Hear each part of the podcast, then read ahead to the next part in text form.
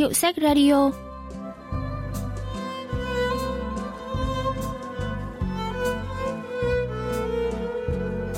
Thanh Tâm xin chào quý vị và các bạn. Mời quý vị và các bạn lắng nghe Hiệu sách Radio, chương trình giới thiệu những tác phẩm văn học đặc sắc và tiêu biểu nhất ở Hàn Quốc qua góc nhìn của các nhà phê bình văn học.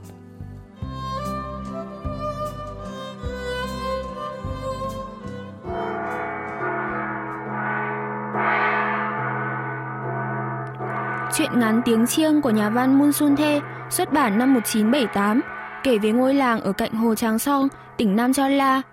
Nhà phê bình văn học Chon So Young giới thiệu về bối cảnh câu chuyện. 1970년대는 근대화가 빠르게 진행되었던 시기입니다.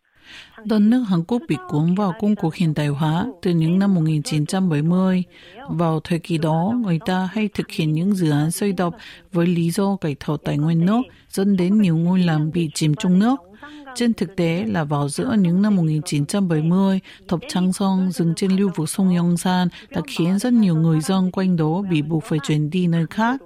Họ đã phải từ bỏ mảnh đất cho nhau cắt rốn của đồng ruộng, nhà cửa và cả cuộc đời của mình để đổi lấy số tiền bồi thường vô cùng ít ỏi. Vùng thung lũng ba ngôi tre trong chuyện dĩ nhiên là không gian giả tưởng nhưng lại lột tả rất chân thực nỗi đau thời đại.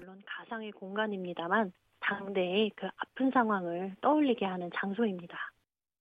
Chibok rời bỏ vùng quê đã chìm trong nước để ra thành phố sống.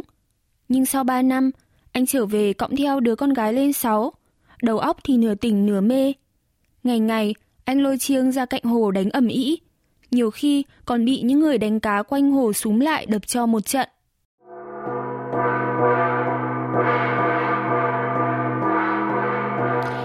Phúc vừa đánh chiên, vừa nhảy nhót dưới gốc cây sồi xém ngập nước hồ Trăng Son. Nhưng lúc anh đánh chiên nhảy nhót như thế, đứa con gái 6 tuổi của anh cũng lắc lư theo nhịp chiên của cha. Thọc chi, Bongo, man, bọn chúng mày đâu rồi? Sao mày chết? Chibok trợn mắt nhìn trừng trừng xuống hồ, rồi vừa đánh chiên vừa gào tên những người bạn ở quê cũ. Hơn chục người đi câu cá, họ ngồi tản mát, thả cần câu thảnh thơi xuống hồ. Nhưng tự dưng bị tiếng chiên làm nhức hết cả đầu. Ai cũng bực tức đến tím mặt và hướng con mắt giận dữ về phía mỏm đá nơi Chibok ngồi. Tiếng chiên nghe gắt như có mảnh trời nào vừa bị xé toan sạc lỡ, lúc lại giống như tiếng khóc than ai oán của cả một đoàn người. Cả một vùng thung lũng Banguche yên tĩnh là thế, mà giờ như bị sắc muối bởi tiếng chiên ấy.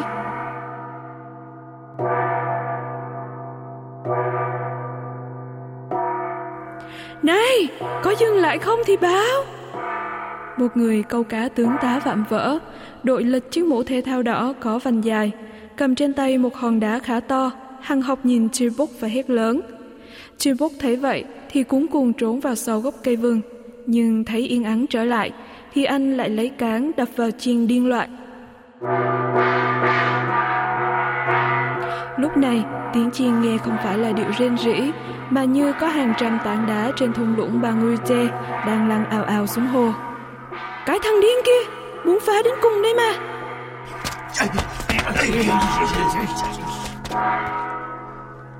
Liên định leo lên mỏm đá hồng lôi Chibuk dìm xuống sông, nhưng anh ta cứ thoát ẩn thoát hiện sau những cây vừng và tay vẫn đập chiên không ngớt. Cuối cùng, những người đánh cá cũng tóm được chi bốc một trong số họ định dùng cái gậy dài để khều lấy cái chiêng của anh ta.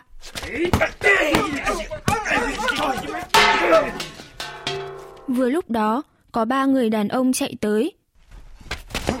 Anh này bị điên đấy, mong các anh lượng thứ. Những người can ngăn là dân của vùng Bangulche. Họ xây nhà tạm quanh hồ để bán rượu và canh cá cay cho khách du lịch và dân câu cá. Tôi biết anh ta. Anh ta cũng ở vùng này à? Đâu còn gì nữa đâu còn là còn cái gì. Là vùng thung lũng ở bang Uche ấy, bị nước nhấn chìm rồi còn đâu. Họa chăng chỉ còn cái cây vừng ở phía sau kia thôi. Vậy hóa ra chỗ chúng tôi đang câu là đất của làng bang Ulche ngày xưa hả? Đúng vậy đó, các anh đang câu cá trên nóc nhà của chúng tôi đó. Những người ở làng bang Ulche hứa sẽ không để cái sự việc này tái diễn nữa, rồi dẫn Chi bốc đi. Pongu nhân cơ hội này cũng muốn kiếm khách nên lân la ngồi tiếp chuyện với đám người câu cá. Pongu ngày xưa ở ngay cạnh nhà Chi Bốc và cũng là bạn thân nhất của anh. Sao anh ta điên thế? Vì cái đập đấy, anh ta mất quê, ra thành thị sống, nhưng lại bị vợ cắm sừng, mất luôn cả vợ. Thế là lục phủ ngũ tạng đảo điên từ đó. Bị cắm sừng thế, không biết xấu hổ mà còn đòi về quê rêu rao làm gì.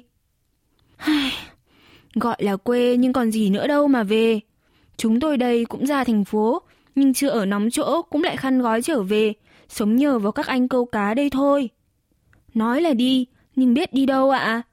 Dù có chết đói, thì cũng phải cố lết về mà chết trên quê cha đất tổ đấy ạ.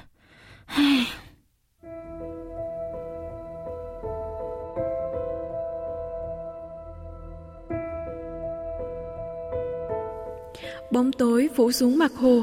Chibok đang ngồi bó gối ở chỗ mà người đánh cá đội mũ đỏ đã ngồi lúc nãy. Anh lấy tay chống cầm và nhìn xuống những bóng đen đung đưa đung đưa trên mặt nước. Có tiếng lạo xạo từ mặt hồ. Chibok thấy hiện ra ngôi làng ba ngôi và những khuôn mặt thân quen. Phía đầu làng có cây tầm ma to cao sừng sững là thành hoàng của làng. Có tảng đá lớn, chỉ Chibok mới có thể nhấc nổi. Có những hàng rào trát rơm khô, có khóm chanh leo quanh nhà panoi những con hẻm nhỏ quanh co vương vãi đầy phân bò khô, những ngôi nhà lát rơm phơi đầy các nông ớt đỏ chót, có cả ngôi nhà thường thường của Chibok bên cạnh chiếc cầu đá kép. Kia là cái cửa đang bằng cỏ mở toang hoang, thấp thoáng sau những cành mơ đang đơm hoa e ấp của nhà Xuân Tóc. Kia là khuôn mặt Xuân Tóc ngây thơ, trong trẻo như hoa mơ. Cha ơi, lạnh quá, về nhà thôi. Chibok không còn nhà. Anh nhìn thấy ngôi nhà của mình dưới lòng sông, nhưng đâu thể nhảy xuống. Còn có nhìn thấy nhà mình dưới nước không? Ở đâu? Làm gì có? Kia kìa, còn ngốc thế, nhà mình mà không thấy à? Mẹ ơi! Cái con rắn này! Chibok nổi giận, nhặt hòn đá ném xuống hồ như muốn ném vỡ đầu vợ mình. Tiếng đá rơi tõm xuống hồ khiến đứa con gái giật mình. Cha hứa là đi tìm mẹ mà. Chilbok thấy thấp thoáng bóng Sun Dog đang đội mũ vành chốc Duri và mặc hanbok. Cô đi làm ô xin trên thành phố suốt 3 năm dòng, về quê lấy chồng, nhưng chưa đầy tháng đã lại đòi lên thành phố ở. Chilbok nghĩ là do mình chưa có đất đai đàng hoàng. Để rồi xem, trong vòng 10 năm tới, anh sẽ trở thành người giàu có nhất cái vùng Pangulche này. Chilbok làm đêm làm ngày, sau 3 năm thì anh mua được 4 mẫu ruộng toàn sỏi đá ở cạnh lưu vực sông. Anh đinh ninh là cho dù có không trở nên giàu có nhất nhì cái vùng Bangulche trong vòng 10 năm như đã hứa, thì chắc chắn là mình cũng có ruộng vườn đàng hoàng. Nhưng chớ trêu thay, đập bị chắn, khiến khu đất của anh chìm trong biển nước. Anh mua đất không giấy tờ chứng thực, nên thành ra trắng tay, phải rời quê lên phố. Chilbok và vợ con thuê một căn nhà nhỏ ở thành phố Quảng Chu. Sundok nhanh chóng xin được việc làm ở quán ăn, nhưng Chilbok thì chẳng có nghề ngẫm gì nên chỉ biết ăn bám vợ. Đến mùa xuân, Chilbok về quê cấy mạ thuê, mùa hè thì đến vườn quả giúp việc. Anh dành dụng tiền để quay lại Quảng Chu, định bụng sẽ đưa vợ con về quê, nhưng...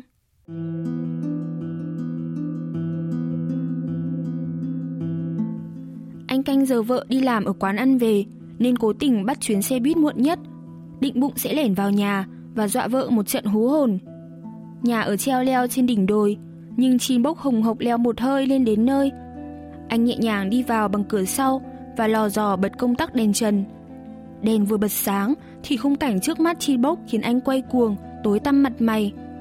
Sundok, vợ anh, đang lõa lổ trên giường với gã đàn ông khác. Trong lúc Chi Bốc đang không biết phải làm gì, thì vợ và gã đàn ông kia đã trốn mất.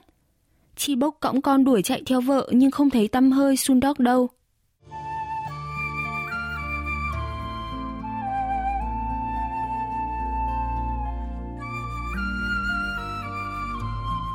Vì phải đi dò la tin tức vợ khắp nơi, nên Chimbuk đã tiêu hết tiền dành dụm được khi làm việc ở quê. Nhà thuê cũng hết tiền trả. Cuối cùng, Chimbuk trở thành kẻ không nhà, chỉ biết mang theo bên mình chiếc chiên là nhạc cụ dùng trong lễ cúng tế lên đồng được chia cho khi rời quê. Dù lâm vào cảnh túng quẫn, tha phương cầu thực, nhưng Chimbuk rất nâng niu cái chiên. Anh coi nó quý ngang con gái, khi ngủ cũng lấy chiên làm gối kê đầu.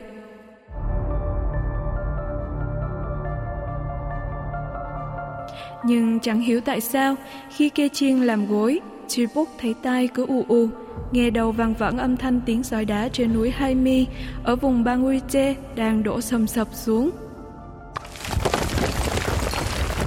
Lúc khác, anh lại nghe thấy có tiếng khóc ai oán của những người đồng hương ở làng Banguiche.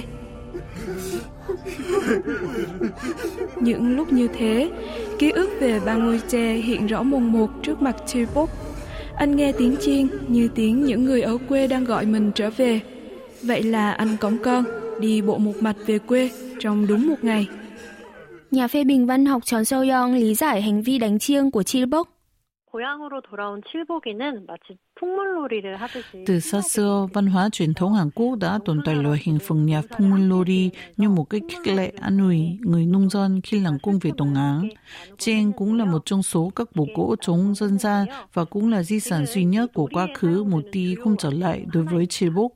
Chính vì vậy mà tiếng chiêng cũng là tiếng lòng nhớ quê, nhớ quá khứ của anh, được anh nông niu, gìn giữ, ngay cả khi đã trở thành một kẻ lang thang phiêu bạt.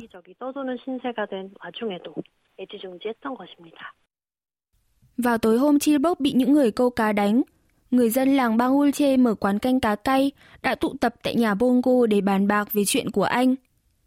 Ông Kháng Trôn lên tiếng đầy quả quyết.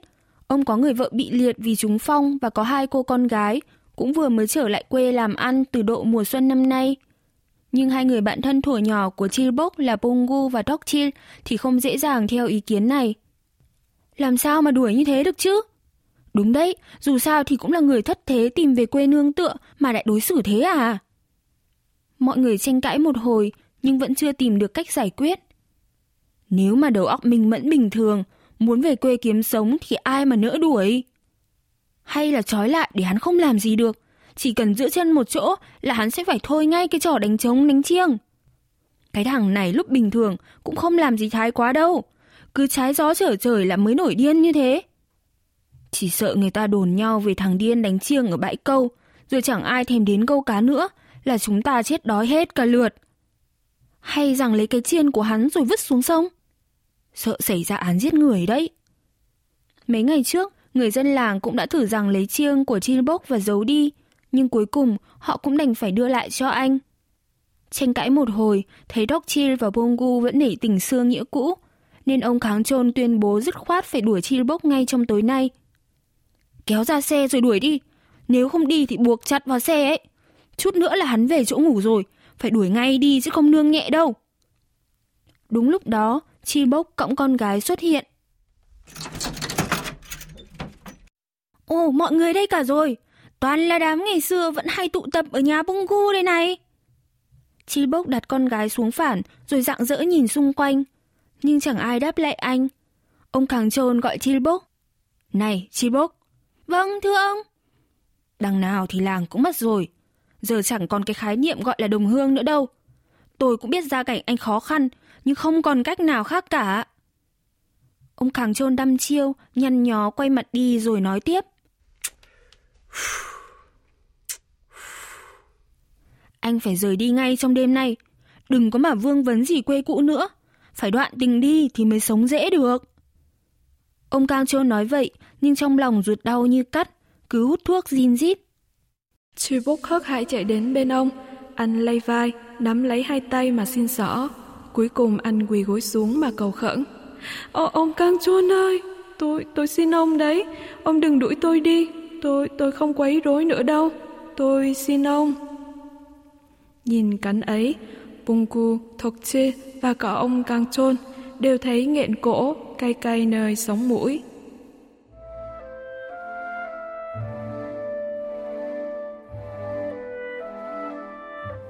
Bungu, Thộc Chê, Palman, đừng đuổi tớ.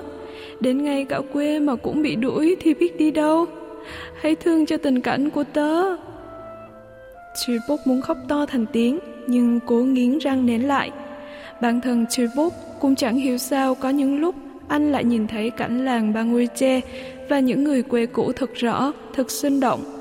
Chính những ảo ảnh ấy đã khiến cho đầu óc anh u mê, thật giả lẫn lộn. Những lúc ấy anh lại lắc lư hai vai, lại muốn tìm đến chiên để nhún nhảy theo điệu trống, hệt như những dịp làm lễ cúng cá trê trong đêm rằm tháng giêng của làng. Thế rồi khi đã nô nghịch mãi mê tới ướt đẫm mồ hôi áo, anh tính lại thì lại không thấy quê, không thấy người làng đâu hết. Chỉ còn hồ nước mênh mông như muốn nuốt trọn lấy anh. Chiếc đập lúc này thấy cao sừng sững như vươn tới tận trời xanh. Giờ đi nhanh là bắt được xe về Quảng Chu đấy. chilbok cúi đầu, lủi thủi đi sau ông Kang Chôn. Pongu, Tóc và Palman cũng lẹo đẽo theo sau.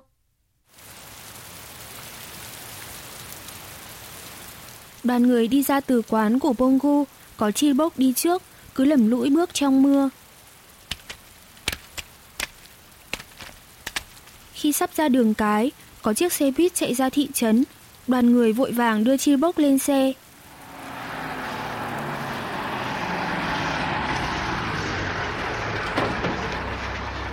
Đừng có về quê nữa nhé. Pongu dúi hai tờ một nghìn won vào túi của Chi Bốc rồi nói nghẹn ngào. Dường như Chi Bốc cũng đang nói lời gì đó, nhưng tiếng xe buýt khiến Pongu không nghe rõ.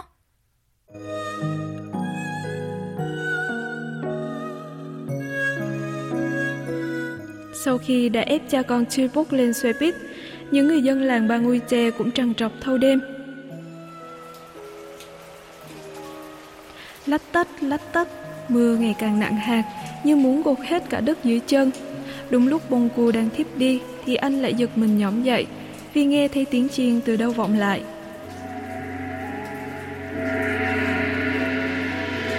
Ơ, giữa đêm sao lại có tiếng chiên nhỉ?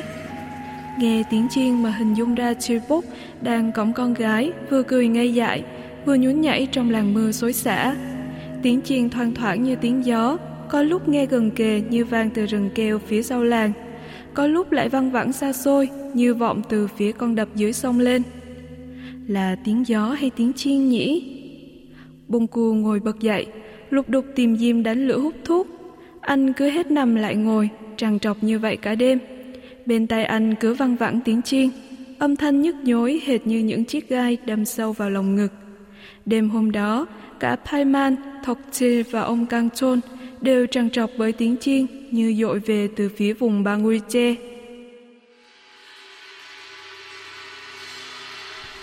Tiếng chiên hết dội về gần, đôi khi lại nghe nỉ non như tiếng khóc thương.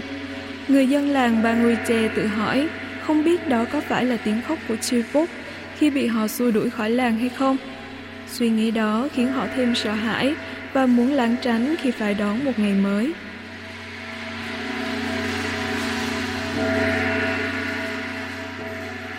Bang Minho, giáo sư khoa ngữ văn trường Đại học Seoul giải thích lý do người dân bang Ulche mất ngủ.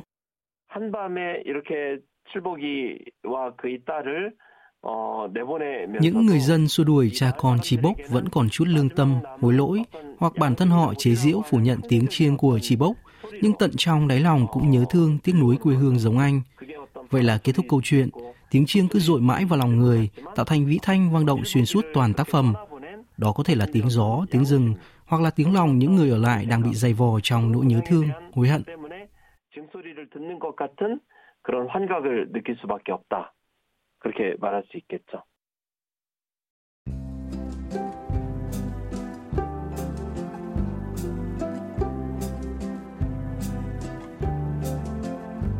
Các bạn vừa tìm hiểu chuyện Tiếng Chiêng của nhà văn Moon Sun Thê Chuyên mục Hiệu sách Radio xin cảm ơn sự quan tâm theo dõi của các bạn và xin hẹn gặp lại vào thứ ba tuần sau.